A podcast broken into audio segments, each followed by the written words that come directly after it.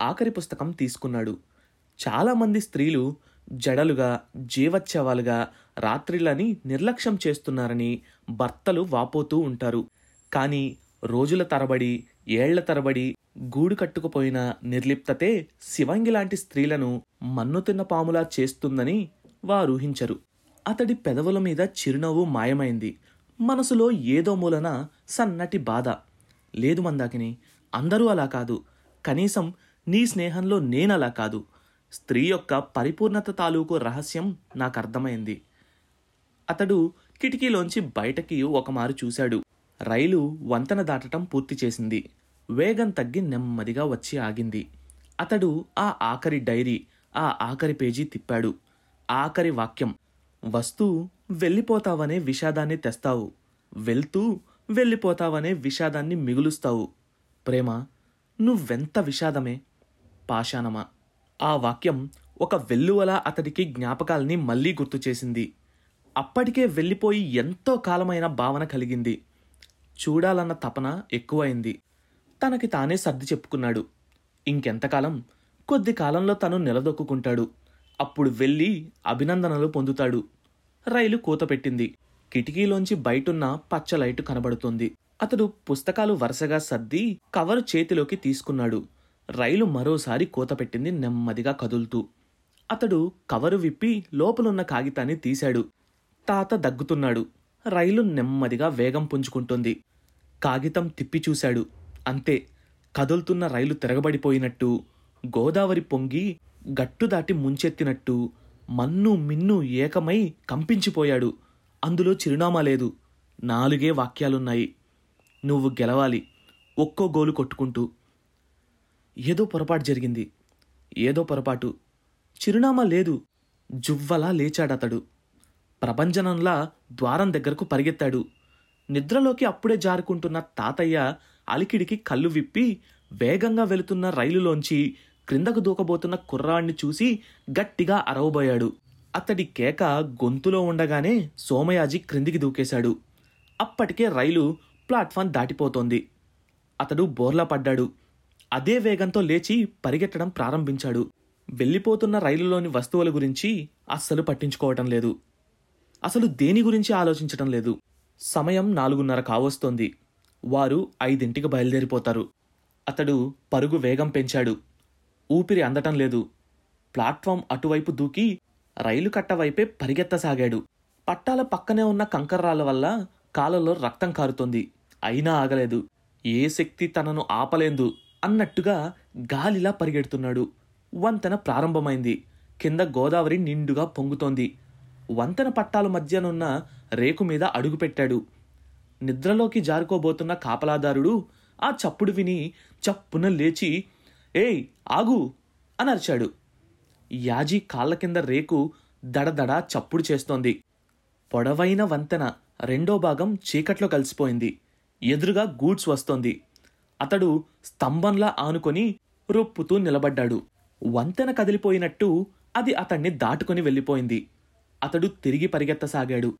నిండు గోదావరి దాటడానికి అతనికి దాదాపుగా అరగంట పట్టింది. వంతెన దాటగానే చెంగున పక్కకి గెంతి రైలు కట్ట దిగాడు. పదడుగులు వేయగానే తార్ రోడ్డు వచ్చింది. తిరిగి పరిగెత్తడం మొదలుపెట్టాడు. మలుపు తిరిగి గోదావరి పక్కనే పరిగెత్తసాగాడు. వంద గజాల దూరంలో కనబడుతోంది. కోటిలింగాల రేవు. ఊరిని రేవుని వేరు చేస్తూ ఎత్తైన గుట్ట. పర్వతారోహణ చేస్తున్న వాడిలా దాన్ని పైకెక్కాడు. అతడు అంచుకు వస్తుంటే క్రమక్రమంగా అవతలిగట్టు మధ్యలో నిండు గోదావరి. యువతలి అంచు ఉన్న పడవలు గోచరమవుతున్నాయి. అతడు పూర్తిగా పైకెక్కగానే కనబడింది. వాళ్ళున్న పడవ. మిగతా వాటికన్నా కాస్త ఎడంగా ఉన్న పడవ. అందులో వారి సామాన్లు మధ్యలో కూర్చున్న వారిద్దరూ. అతడు అడుగు ముందుకేసి గట్టిగా కేక పెట్టాలనుకున్నాడు. వారిని ఆపాలనుకున్నాడు. జరిగిన పొరపాటు చెప్పాలనుకున్నాడు. ఎలుగెత్తి అరవబోయి ఆగిపోయాడు. మందాకిని బత్తాయి పండు వలిచి తన భర్త నోటికి అందిస్తోంది. సర్వం కోల్పోయిన వాడిలా అతడు లంగరు కర్ర కానుకొని ఆమె అందిస్తుంటే తింటూ ఉన్నాడు. ఆ దృశ్యం ఎంతో మనోహరంగా ఉంది. ఆకాశాన్ని వర్షాలు స్వచ్ఛంగా కడిగివేయగానే నీలివర్ణంగా ప్రకాశించే శారదాకాశం. శరతృతువుల వెన్నెల్లో నిండుగా ప్రవహించే గోదావరి. ఆ గోదావరిలో ఒక పడవ. ఆ పడవలో ఒక దంపతుల జంట. ఒకరినొకరు పరస్పరం ఓదార్చుకుంటున్నారు. నీకు నేనున్నాను అనుకుంటూ. వాళ్ళిద్దరి మధ్య వెళ్ళటానికి తనకసలు ఏం హక్కుంది? వాళ్ళిద్దరూ భార్యాభర్తలు. అతనెవరు వాళ్ళ మధ్య? అతడికి ఆ ఆలోచన రాగానే అక్కడే ఆగిపోయాడు.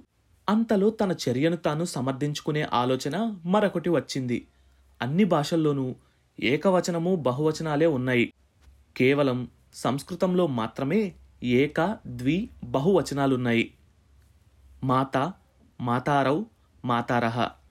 అమ్మ ఇద్దరు అమ్మలు పెక్కు మంది అమ్మలు అన్న అర్థం అది రెండో అమ్మ మందాకిని. అంతేనా? నిజంగా అంతేనా?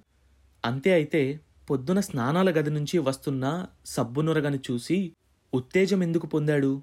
ఆ ఆలోచన మనసుని దెబ్బతీసేసరికి వణికిపోయాడు. కాళిదాసు గుర్తొచ్చాడు. మాత మరకత శ్యామ మాతంగి మధుశాలిని అన్న కాళిదాసు స్త్రీలో ముఖ్యంగా ఒక ఆదిశక్తిలో కూడా ఇన్ని కోణాలను చూడగలిగాడు. అతడికో రహస్యం బోధపడింది. మందాకిని ఎలా తనలో అందర్నీ చూడాలనుకునిందో తను కూడా ఆమెలో అందరినీ చూడాలనుకున్నాడు. కానీ ఆమె పరాధీన. ఒకప్పుడు తను ఏ విధంగా నిస్సహాయ స్థితిలో ఉన్నాడో ఒక ఓదార్పు కోసం ఎలా అలమటించిపోయాడో అలాంటి స్థితిలోనే ఆమె భర్త ఉన్నాడిప్పుడు. యాజీ కన్నా ఆమె అవసరం ఆమె భర్తకే ఉంది. అతడు నెమ్మదిగా పిడికిలి విప్పాడు. చేతిలో ఆమె రాసిచ్చిన కాగితం. నువ్వు గెలవాలి. ఒక్కో గోలు కొట్టుకుంటూ జీవితం అనే బంతాటలో. వాక్యం పూర్తయింది. అతడు కన్నులు నలుపుకొని మళ్ళీ చూశాడు. ఆ రాత్రి ముగ్గు వేస్తున్నప్పుడు తొందరపడి పూర్తిగా చదవలేదు. కాగితం మీద కూడా అదే వ్రాసింది అనుకున్నాడు. ఇప్పుడు ఇక ఈ వాక్యం ఆమె పూర్తి కోరికను తెలిపింది. ఫుట్బాల్ చాలా చిన్న విషయం. జీవితం చాలా పెద్ద విషయం. అందులో గెలవాలి. అది ఆమె కోరిక. తొందరపడి పూర్తిగా చదవకపోవటం తన తప్పు. అయినా ఇది వ్రాసిచ్చింది అంటే చిరునామా ఇవ్వటం లేదన్న సంగతి ఆవిడికి పూర్తిగా తెలుసన్నమాట. ఆ ఆలోచన అతన్ని కొంచెం బాధపెట్టింది. కానీ కొద్దిసేపే. ఎదుటి దృశ్యం మరింత మనోహరంగా ఉంది. అతడు ఆమె. చుట్టపు చూపుగా కూడా అతడు వారిద్దరి మధ్యకు వెళ్ళలేడు. ఆమె అవసరం అతడికిక లేదని తనకన్నా ముందు మందాకిని గుర్తించింది తను ఇంకా కుర్రవాడే. అందుకే ఆలస్యంగా గుర్తించాడు. వెళ్ళిపోతున్న పడవని అతడు కన్నార్పకుండా చూస్తున్నాడు. ఎంత అద్భుతంగా నా జీవితంలో ప్రవేశించావు మందాకిని నువ్వు? ఎంత హఠాత్తుగా వెళ్ళిపోతున్నావు? కాసింత చిరునవ్వు కాసిన్ని కన్నీళ్ళు ఇదేనా వీడ్కోలు అంటే? కాదు మందాకిని ఎప్పుడు తనతోనే ఉంటుంది. ఎక్కడికి వెళ్ళినా ఏం చేసినా తనకి స్ఫూర్తినిస్తూ తనతో పాటే సాగుతుంది. మళ్ళీ ఎప్పుడో ఎక్కడో నా మనసు నా వయసును గెలిచిందన్న నమ్మకం కుదిరాక నేను నిన్ను కలుసుకుంటాను. నువ్వు వెలిగించిన చిరు జ్యోతి ఎంత అఖండమై వెలిగిందో చూపించటానికి మాత్రమే కలుసుకుంటాను. మందాకిని కృతజ్ఞతలు తప్ప మరి ఏదీ లేని నిండు మనసుతో నీకు అంజలిని అర్పిస్తాను. గట్టు దిగిపోయాడు.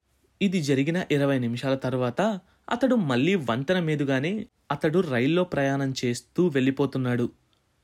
కిటికీకి తల ఆనించి నది వైపు చూస్తున్నాడు. క్రింద నది వెన్నెల్లో కెరటాలు. శబ్దం చేసుకుంటూ రైలు గోదావరి దాటుతోంది. అతడు కనురెప్ప కూడా కదపటం లేదు. కళ్ళ నిండా నీళ్ళున్నాయి. కన్నీరా క్రిందికి జారకే. ఋతువు కాని ఋతువులో గోదావరికి వరదొచ్చిందేమిటా అని ప్రజలు భయపడతారే. అతడు గట్టిగా కళ్ళు మూసుకున్నాడు. అంతటితో పుస్తకం పూర్తయింది. ఆ తరువాత ఏం జరిగింది? యాజీ గురించి మరికొన్ని విషయాలు తెలుసుకోవాలనుకుంటున్నారా? అయితే తప్పక నెక్స్ట్ ఎపిసోడ్ కోసం వెయిట్ చేయండి. కొత్త చాప్టర్ ప్రతి మంగళవారం మరియు గురువారం. అండ్ ఈ షోని వినాలంటే గానాలో లేదా యాపిల్ పాడ్కాస్ట్ గూగుల్ పాడ్కాస్ట్ కానీ మరి ఏ ఇతర ప్లాట్ఫామ్లోనైనా సబ్స్క్రైబ్ చేసి నోటిఫికేషన్ టర్న్ ఆన్ చేసుకోండి. నెక్స్ట్ ఎపిసోడ్ రిలీజ్ అయినప్పుడు మీకు అప్డేట్ వస్తుంది.